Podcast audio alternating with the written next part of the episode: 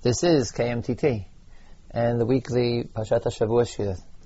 This year, Tafshin Ayin, it will be given by Harav Chanoch Waxman. This week, Pashat Truma, we begin a, a new segment of Sefer Shmot. Well, until this point in time, Sefer Shmot has dealt with the redemption from Egypt, the story of Yetziat Mitzrayim, and likewise the events at Har Sinai. Here, as a Parak Kafeh, the Torah opens and a new topic and begins to discuss the dedication or the volunteering of objects for the assembly of the Mishkan. And the Torah says as follows in Parak Kafeh, Pasuk Bet, Daber Bnei Yisrael v'yikulu truma, um, speak to the Bnei Yisrael and take from me truma, me'et kol ish asher libo, from every man who has a giving heart, to kuat trumati, v'zot truma, etc., etc. The Torah continues on with a kind of laundry list, a list of the items to be donated uh, to the Mishkan. And then eventually, in Parak Kafhei, Pasuk Chet, near the beginning of Parshat Shuma, uh, the Torah comes to a very crucial um, and um, prominent verse. And in Parak Kafhei, Pasuk Chet says as follows: "Va'asuli migdash." And the idea being, you will take all of these materials, v'shachanti, and you will make a, a sanctuary, a migdash, v'shachanti b'tocham, and I will dwell amongst them or dwell amongst you. The Torah here informs us of the purpose of all of the donation and the purpose primarily to some extent of this entire segment of Sefer Shemot, the making of a Mikdash, Vishachanti B'tocham, and the dwelling of God amidst Bnei Israel. And the obvious question, kind of the crucial issue that I would like to begin to discuss in this shiur, is what does this mean? Uh, what is the idea of Veshachanti B'tocham? What is really the meaning of God dwelling amidst the Bnei Israel? And this, of course, is a complicated question. Um, now, to share with you Abarbanel's formulation of this question, uh, he has a rather sharp and philosophical formulation of this question. In his first question on Parshat Truma, uh, Abarbanel writes as follows: mishkan. Why did God command the making of the Mishkan? And he said, I will dwell amidst you. Geshem mukaf umugbal. As if, ki'ilu, as if God was something geshem, material, mukaf, surrounded or limited, b'makom, in place. Uh, that God should, so to speak, contain something physical and material that can be contained within place. Mashu ha'emeto. Uh, and of course, God is exactly the opposite of that. God is immaterial. God is non-physical. God cannot be contained in any sense in any particular place. He's not material, nor the force of the material. And how could a place be assigned to God? Abrabanel here engages or indicates a kind of philosophical formulation of the problem. If God is immaterial, unlimited, unbound, how can we talk about him dwelling amongst Bnei Yisrael, b'shachanti b'tocham, as if he is material, as if he is physical, as if he is bound to a particular place? Now, regardless, regardless, whether we share Abarbanel's philosophical inclination, philosophical formulation of the problem, still, as a textual and theological problem, the question is important. What does the Torah mean, or what is the idea, or the central concept of Asuli Mikdash v'Shachanti P'tocham, the dwelling amidst the Bnei Israel. This is one question I would like to discuss in the Shi'ur. Now, in addition, um, I think there's a kind of another interesting question uh, which arises here, which in some sense might be a key uh, to dealing with this question of the meaning of Ishchanti B'tocham. And what I have in mind is going back briefly uh, to the previous parsha in the Torah, towards the end of Parak Kafdalid, or it might be thought of as the end of the second part of Sefer Shmot, um, where we get the ends of the story of what happened at Har Sinai. In Per Kaf Pasuk Yud Bet, uh, the Torah uh, tells us as follows: Vayom Hashem Moshe, Ale Elai Hahara, uh, come up to me onto the mountain, Vayesham, and um, I will, you will be there. I will give you the tablets of stone, v'torah, v'mitzvot, asher katavti. So God commands Moshe to ascend the mountain, and there upon the mountain, God will teach him, God will give him Torah, God will give him the Evan, the, the Torah, the mitzvah, everything he'd written.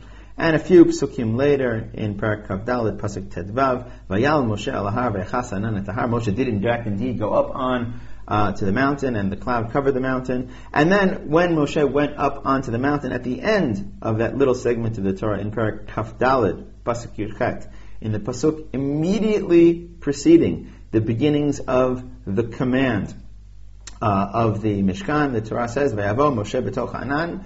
Moshe came into the cloud. Vayal helahar. He went up onto the mountain. Vayi Moshe bahar arba'im yom v'arba'im laila. Moshe was in, on the mountain for forty days and forty nights.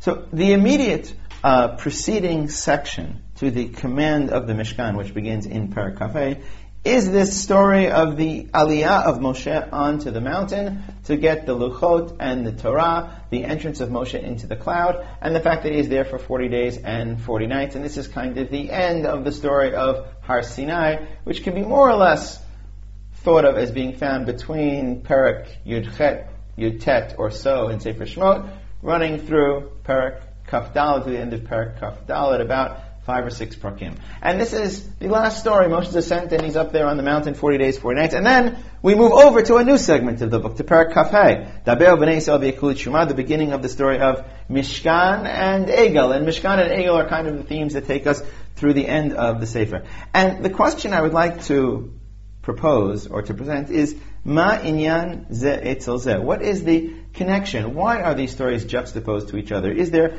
any deeper meaning to these stories being juxtaposed to each other? On the one hand, Moshe on the mountain on Har Sinai, and on the other hand, the command of the Mishkan. Now, of course, on the simple plane, if we follow Ibn Ezra and Ramban, that all of these psukim, or this part of Sefer Shmot, is in chronological order. The events reported to us in the Chumash, uh, reported by the text, happened in exactly the order that they are reported to us uh, that we do not say Ein Mukdamu Muchar Torah, then of course the answer to this latter question is on some level fundamentally simple. There's a chronological relation between Moshe's ascent to the mountain found at the end of Parak Kaf Dalid and the story of the command of the Mishkan found at the beginning of Parak Kafeh at the beginning of Parshat Truma. It's when, in Parak Kaftal Pasuk Yud Zayin, Ve'avo Moshe betoch Anan vayal al har Moshe v'har arba'im yom v'arba'im laila. It's when Moshe was up on the mountain for 40 days and 40 nights. That's when he was commanded by God. In the very next Pasuk, Kafei Aleph and Bet, Vaydaber Hashem al Moshe lemor, God spoke to Moshe when he was up there on the mountain for those 40 days and 40 nights.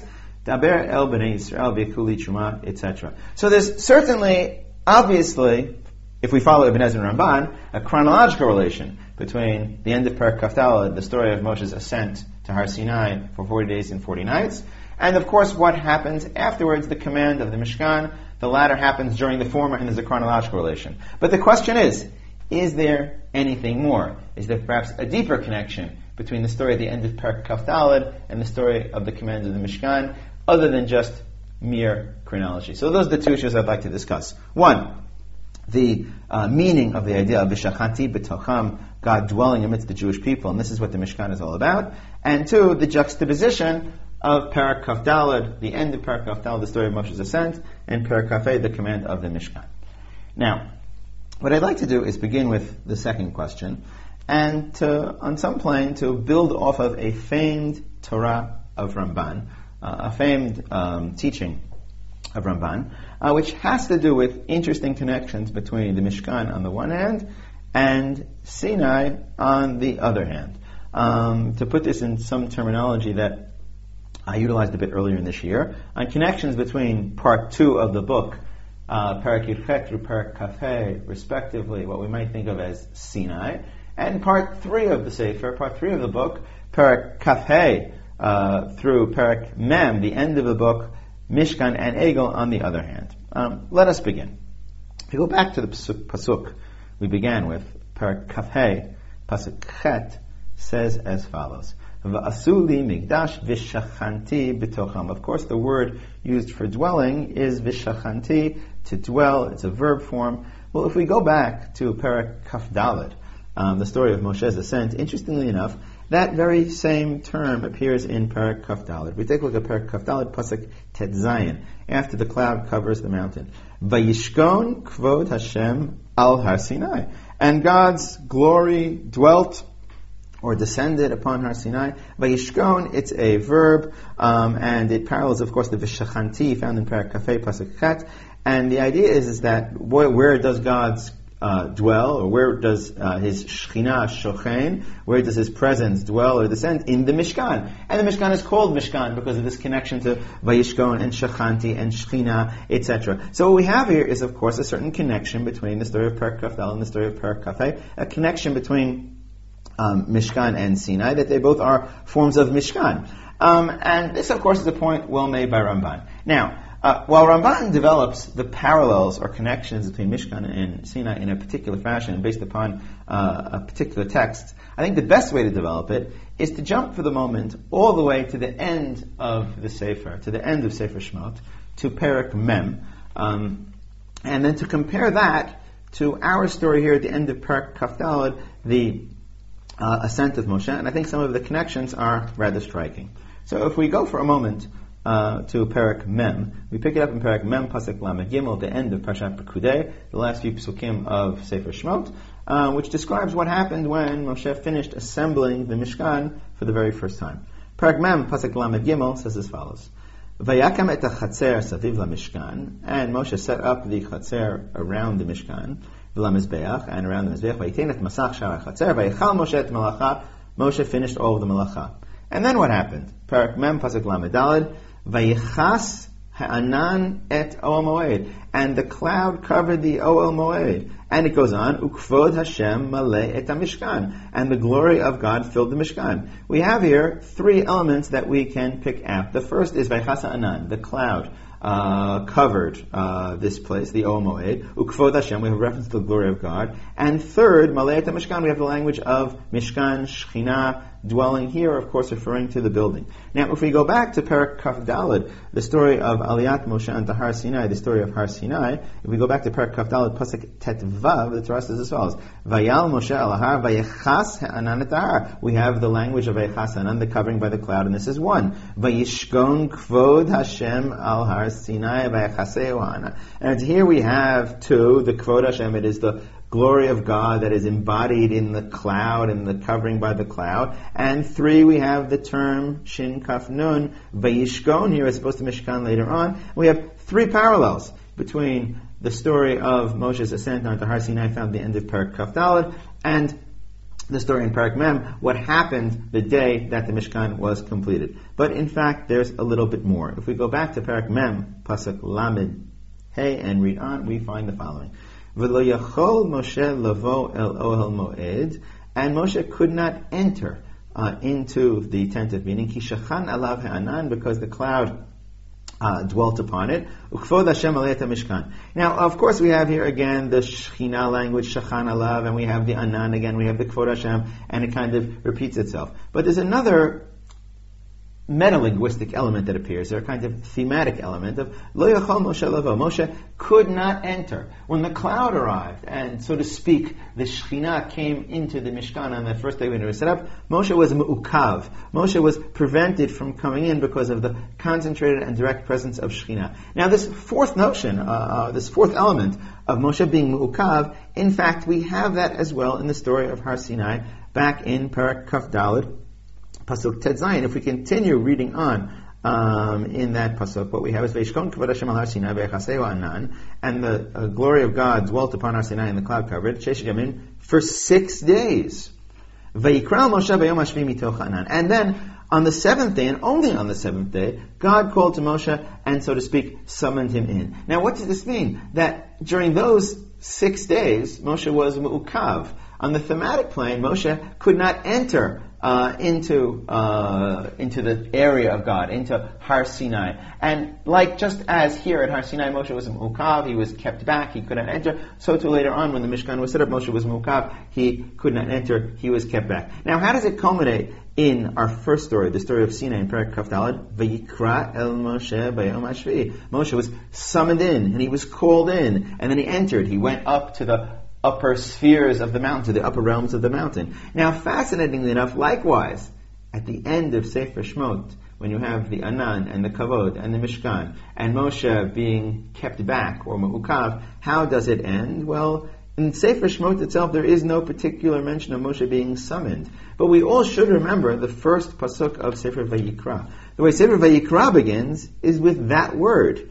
Perak Aleph, pasuk Aleph, Vayikra, Vayikra El Moshe, Hashem elav. And God called to Moshe and spoke to him from the Omoed. Now both Ramban and Ibn Ezra take the approach that the very beginning of Sefer Vayikra is a direct chronological continuation of the story found at the end of Sefer Shmot. On that day when the Mishkan was set up and the cloud of God filled the Mishkan and Moshe was held back, then Vayikra, God summoned and called him in after being held back, and he came in to the inner sanctum, to the inner space where God was. And again, this creates a parallel to the story of Har Sinai, and this is the fifth element. If the fourth is Moshe being held back, the fifth is him being called in. Now, there's actually one more which completes this Mishkan Sinai parallel, or this Sinai Mishkan parallel, uh, the end of part two of the book and the end of part three of the book.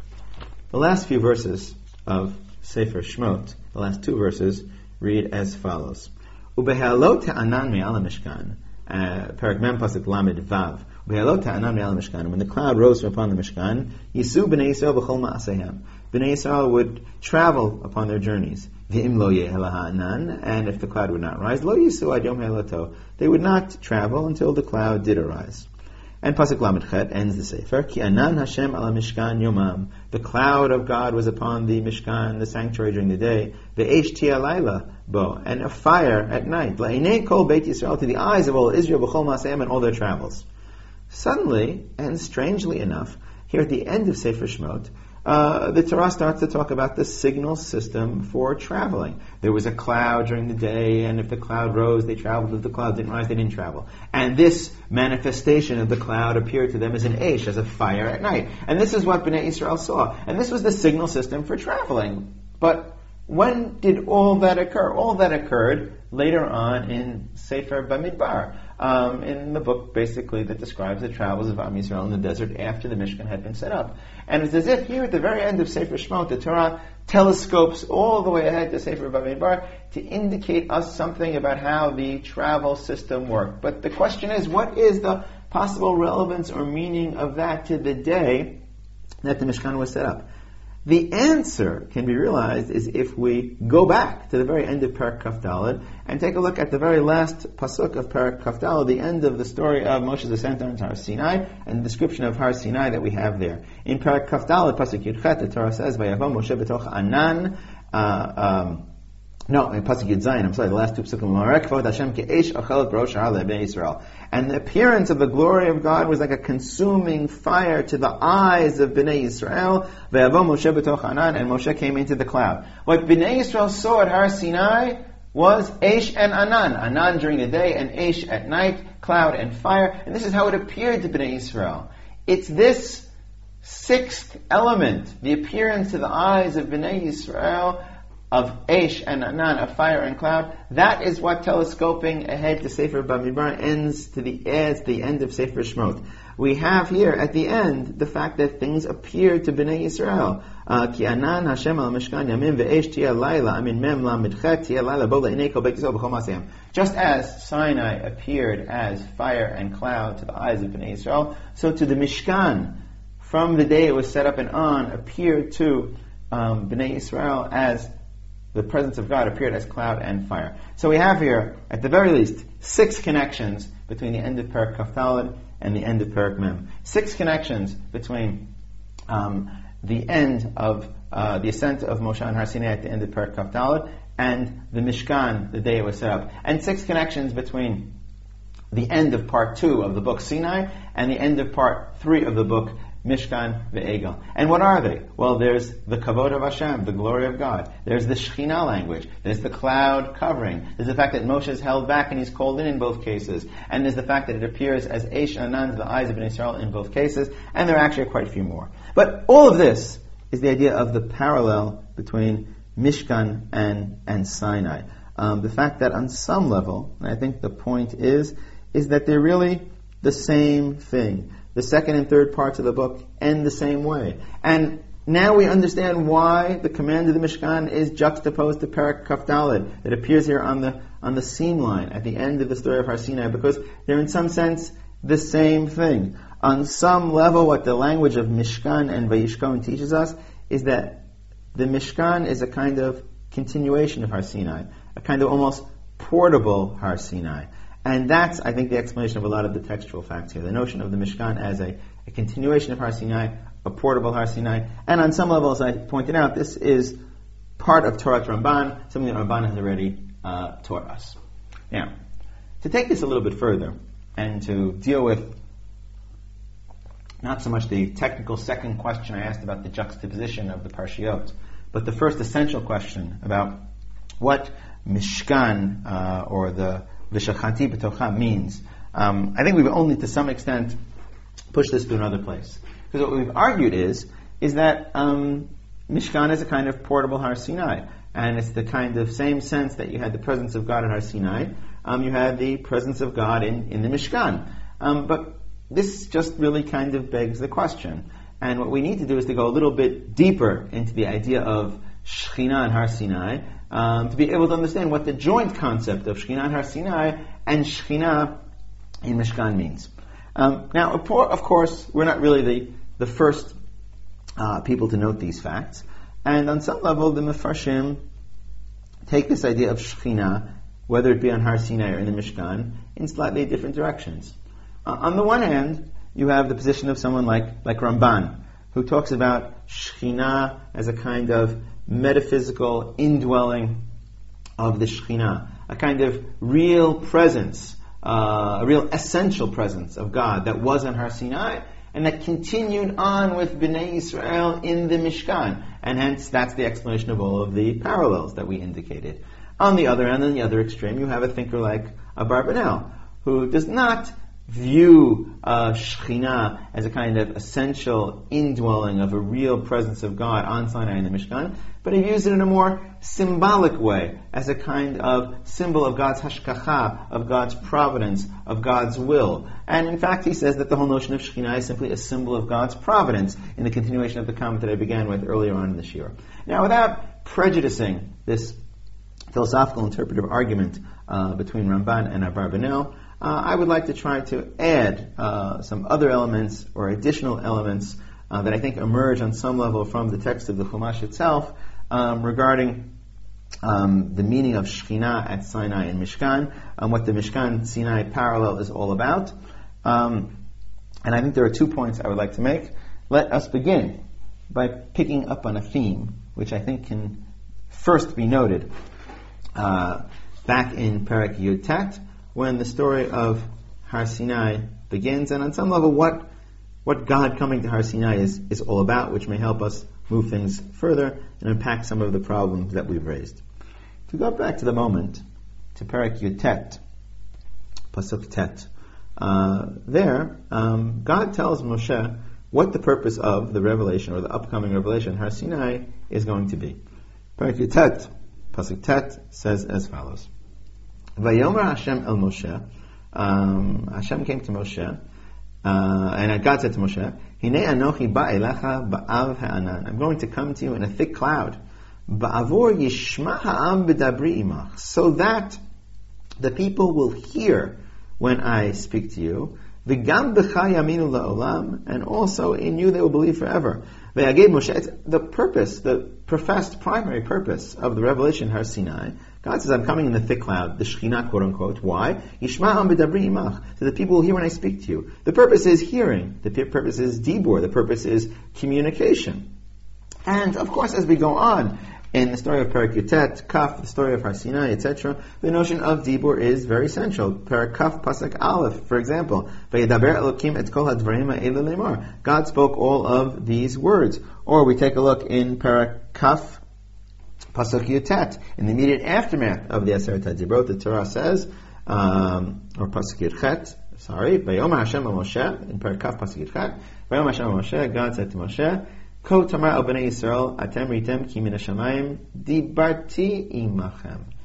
What Har Sinai is all about in Parak Yutet and Kaf is hearing. It's about Dibur. It's about Dibur before, it's about Dibur in the Aseret HaDibrot, and it's about Dibur afterwards. It's about communication of Torah. It is about teaching on some level. And that's really what it's about. It's about command and Torah. And that's the purpose of the revelation in Har Sinai. Now, if we think about it uh, for a moment, um, in point of fact, um, at the beginning of Parshat Truma, um, when God commands the Mishkan, after commanding the collection of the materials and the purpose, the telos of the Mishkan, the idea of Vishachanti b'tocham, the first um, command, uh, the first object that uh, is commanded to be fashioned, to be made, is of course the Aron.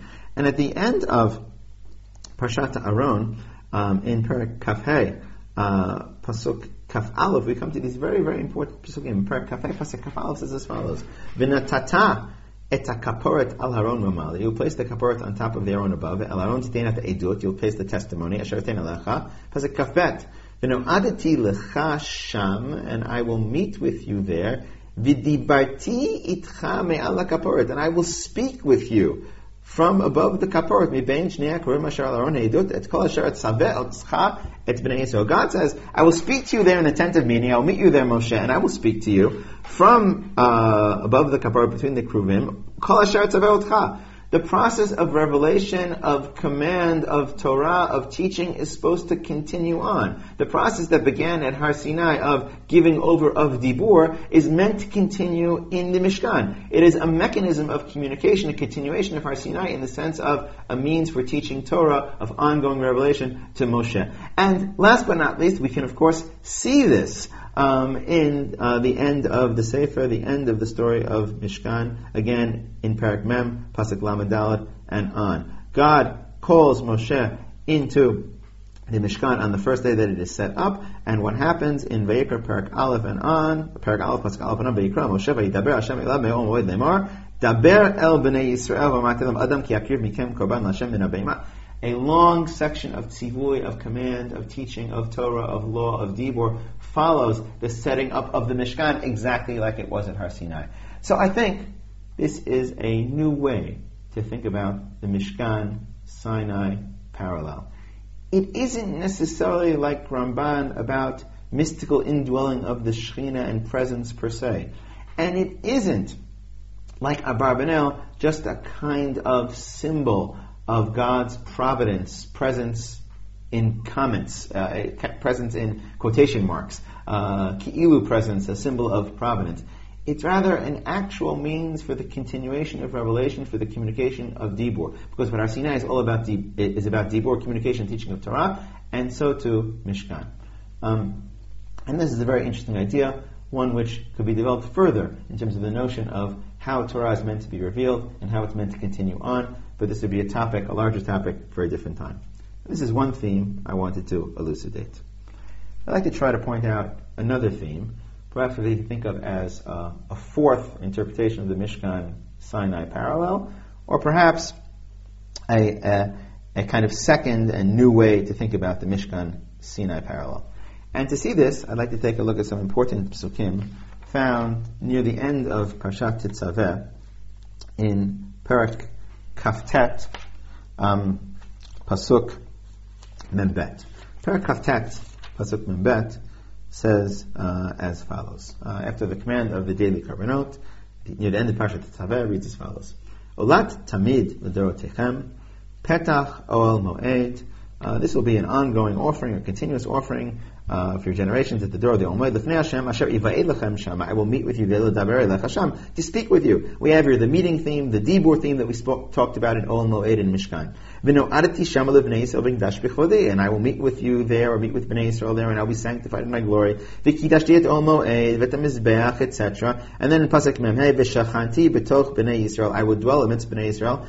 Until this point, nothing new. The standard markers of Shechina Shechanti, the standard idea of Kavod, the glory of God, the standard idea of no oddity of meeting, and the standard idea of teaching, of Dibur, of speaking, the themes that we've emphasized so far. But then in the continuation of Parak Kaftet Mem we get something interesting, a new language. It says as follows: V'shachanti b'toch b'nei Yisrael, vayiti lahem lelokim, and I will be for them uh, a God, the Lord. V'yadu ki ani Hashem, and not just v'hayiti I will be, but v'yadu ki ani Hashem elokechem, and you will know that I am the Lord your God, asher otzeti otam me'eretz Mitzrayim, that took you out of it with the shachni b'tocham ani Hashem elokechem. In these psukim here, which seem to represent the purpose of the Mishkan or the Avodah, whatever the case may be, we have not only the standard ideas of Shechina, and kavod and dibur, but also this new idea, uh, this new complex of vayiti lachem lelokim being a god, of yadukin Hashem, a kind of knowledge, notions of religious relation and knowledge. And these notions of religious relation and knowledge are repeated or emphasized by the formula Kiani Hashem Elokechem, and it sounds like this is kind of the purpose of the Exodus of Egypt. Asher etchem me'eretz mitzrayim l'shachni dwell amidst you, and this is connected up with this idea of v'hayiti and v'yadata, and of being and knowing. What, what does all this mean? I need to put this into proper perspective. Um, we would have to go back, and I'd like to go back, all the way to the first part of the Sefer, to Shmot, Parak Vav, uh, Pasuk Vav, famous segment of the Chumash, which you all remember uh, quite well. And in Shmot Parak Vav, Pasuk Vav, near the beginning of um, Parashat Va'era, um, God speaks to Moshe and declares his intentions. And in a famous passage, the Torah says as follows: "L'chein amar levnei Yisrael, ani Hashem v'hotzeti etchem mitachat tzivot Mitzrayim.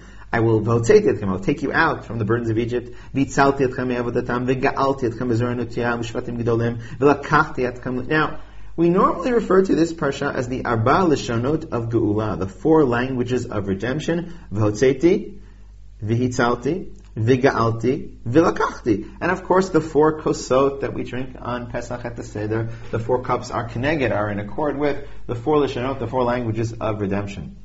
Now, it's of course a well-known fact that, wait a second, isn't there a, a fifth Lashon of redemption, a fifth language of redemption, which is found later on in Pasuk Chet.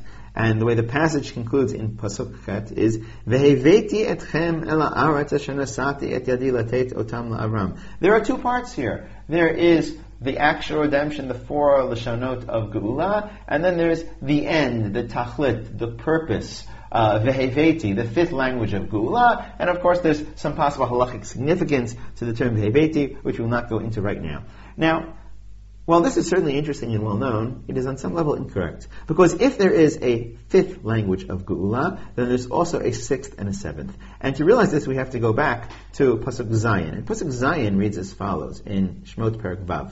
V'lakachti etchem lila'am, what we normally consider the fourth, V'hayiti lachem lelokim, and I will be for them a God. V'yedatem ki ani Hashem elokechem hamotzi etchem mitachat and you will know. There's also v'hayiti, the being for them a God, and there's also v'yedatem, the knowing. There's the religious relation and the knowledge of that religious relation, that connection that is mentioned here in these languages of Geula. Now, in point of fact, there are three parts to the languages of Geula. There, in fact, I would say there are Zayin Lishanot, there are seven Lishanot. There's V'hotzeti, V'itzalti, V'ga'alti, which refers to the historical process of redemption from Egypt, and that's stage one. And that's one, two, and three. And then, there's three, four, five, and six. V'lakachti etchem li la'am, which already describes an intimate relation. Lachem and then there will be this religious relation of God, of being God for them. V'yadatem kin Hashem, and it's two-sided. It's dialogical. B'nai Yisrael know in response, they are aware of the existence of the relation.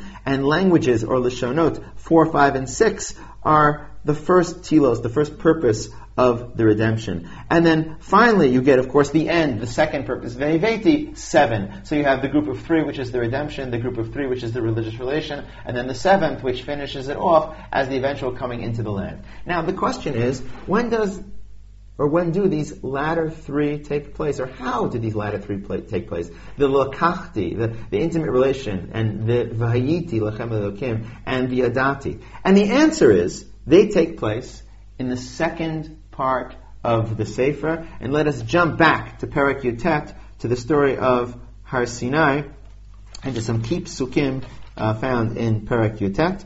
Um, Pasuk uh, and Vav, and Dalid and Hey. Perak Yutet, Pasuk Dalid says as follows. God says to Moshe, say to Bnei Israel, Atem ri'item asher asiti Mitzrayim, you saw what I did to Mitzrayim, ve'esa'etchem al kanfei nisharim, I lifted you up on the wings of eagles, va'aviyatchem elai, and I brought you to me. There's an intimate relation, a taking that has happened here. Va'tayim shema tishmu b'koli ushmatem et briti, and you will keep my covenant. This intimate relation that exists between us, you'll keep the covenant. Vitem li skula, you'll be special to me, mikol amim. And this is v'lakachti lila'am. When Bnei Yisrael stand at Har Sinai and encounter God for the first time, um, and the Brit is contracted, that's the continuation or the signing or the making of that intimate relation of Vilakachti. And that is what happens in Parak Yutet and on in the story of Har Sinai, the striking up of that Vilakachti relation, um, that intimate relation. And where does it continue on? The answer is, it continues on at Har Sinai and continues on after Har Sinai. That intimate relation of being God, Vayiti, Vyadati, um, of knowing, of knowledge, that continues on in the Mishkan. And this brings us back to Parak Kaftet, Pasuk Mem Hey. V'shachanti betoch b'nei Yisrael in the Mishkan, vayiti lahem leilokim, and they will know that I am their God. V'yadu ki Hashem, and they, I will be for them a God. V'yadu ki Hashem, and they will know I am God. Asher oteti etchem eretz Mitzrayim, that took them up out of Egypt. The whole complex of Sinai and Mishkan is about that second uh, group of the Zayin Lashanot, the seven languages of Geula. It's about that intimate relation, that being of God for them as God, that knowledge of God uh, being God for them, that religious relation of, of, of connection and knowledge. And where does it all happen? It all happens in Sinai and Mishkan. It comes true in parts two and parts three of the book. And I think this is the sense of what it means for Mishkan to be a continuation of Sinai. It's a it's a continuation of that awareness, of that connection, of that knowledge, of that religious relation. So I think on some plane here we have outlined a slightly different theme in addition to the notion of Mishkan and Sinai. It's not just perhaps like Ramban, the mystical indwelling of the presence of Shekhinah. It's not just like Abarbanel, perhaps a kind of symbol of God's providence. But from the side of the text, from the side of the text of the Chumash, it's also very much about communication, ongoing revelation and teaching of Torah. And finally, fourth, it's also about the theme of being in connection, of religious relation, aviti lachem lelokim viadati, that religious relation and awareness which comprises the essence of Am Yisrael's relation with God, embodied in the Mishkan, begun at Sinai, embodied in the Mishkan and continued on, which of course represents the culmination of the redemption from Egypt.